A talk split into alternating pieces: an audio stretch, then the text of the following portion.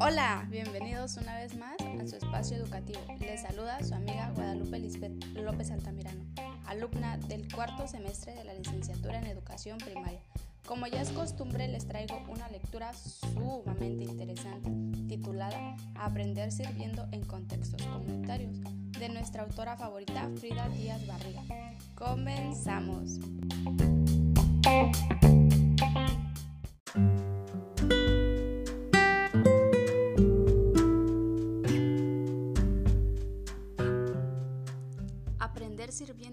Contextos comunitarios.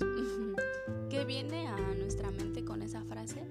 A mi mente viene aprendizaje, experiencia, cultura, necesidades, diversidad, responsabilidad, conocimientos, situaciones de la vida real y así un sinfín de palabras. Bueno, pues en este enfoque pedagógico donde nosotros como estudiantes aprendemos y nos desarrollamos por medio de la participación activa en experiencias de servicio, claro, organizadas siempre con cuidado y vinculadas a las necesidades de una comunidad.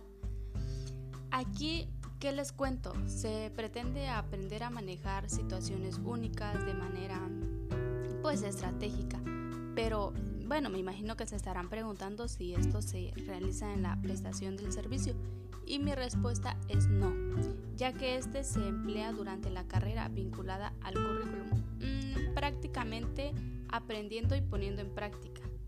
Se emplean muchos dominios, claro, pero existen tres principales, moral, político e intelectual.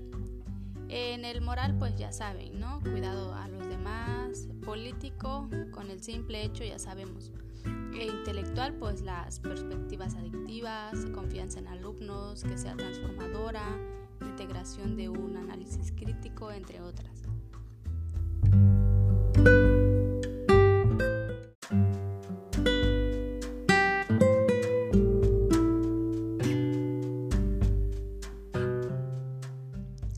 Lo mencioné anteriormente, debe emplearse con mucha responsabilidad. Cuando participamos en una comunidad, siempre he mencionado que debemos conocer a su gente, pensar críticamente qué vamos a hacer, reconocer y aceptar la diversidad, ser respetuosos y fomentar la tolerancia, colaboración.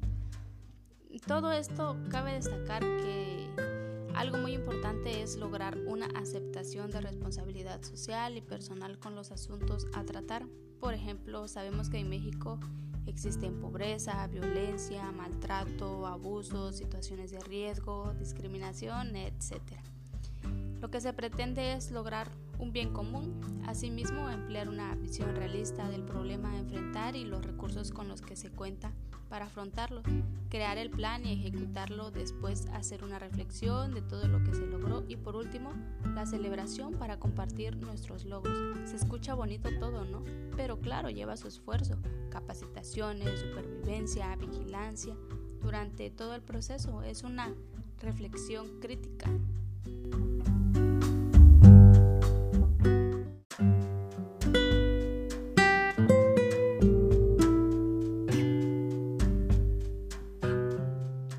Cuando se llega a su fin es una satisfacción sumamente enorme porque pues ya sea que se haya cumplido el objetivo o simplemente no funcionó en algunos casos. Mm, pues se comparten los intereses, eh, existe una evaluación de las experiencias de aprendizaje en el servicio, un análisis de desafío, reporte de la experiencia.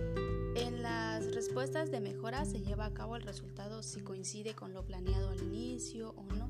En lo personal, y creo que nos ha pasado a todos al término de alguna actividad, eh, es ejecutar la autoevaluación y autorreflexión. A mí me gusta muchísimo aplicarlo para saber si llené mis expectativas o qué más me faltó. Asimismo, la evaluación y rendición de cuentas como evidencias que se ha logrado algún proceso, resultado y ya, por último, se van a reportar. Interesante, ¿verdad? ¿Ustedes qué opinan? Déjenme saber sus comentarios. Me despido de ustedes deseándoles una semana de éxitos. Hasta la próxima.